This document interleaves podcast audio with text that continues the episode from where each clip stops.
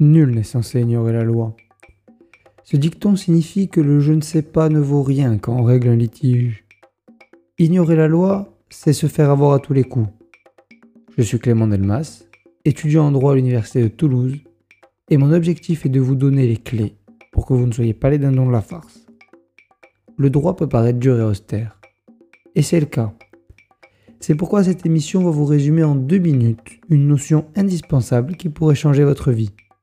Le droit n'attend plus que vous. C'est parti. Aujourd'hui, un épisode court. Nous allons parler du divorce accepté.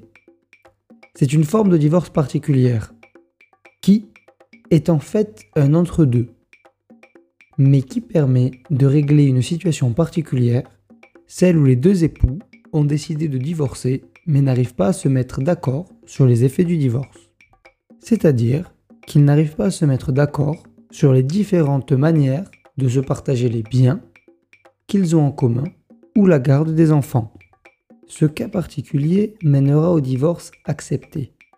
Pour cela, la procédure mènera au tribunal où le juge procédera à la répartition des biens et de la garde des enfants en fonction du train de vie des deux époux et de leur capacité à assumer la charge des enfants. Sur le papier, ce type de divorce peut paraître simple. Mais la réalité est autre, car dans les faits, la répartition des biens et de la garde des enfants est une chose bien compliquée à réaliser. Nous parlerons de la base de cette répartition dans l'avant-dernier épisode du fil rouge. Sur ce, je vous laisse.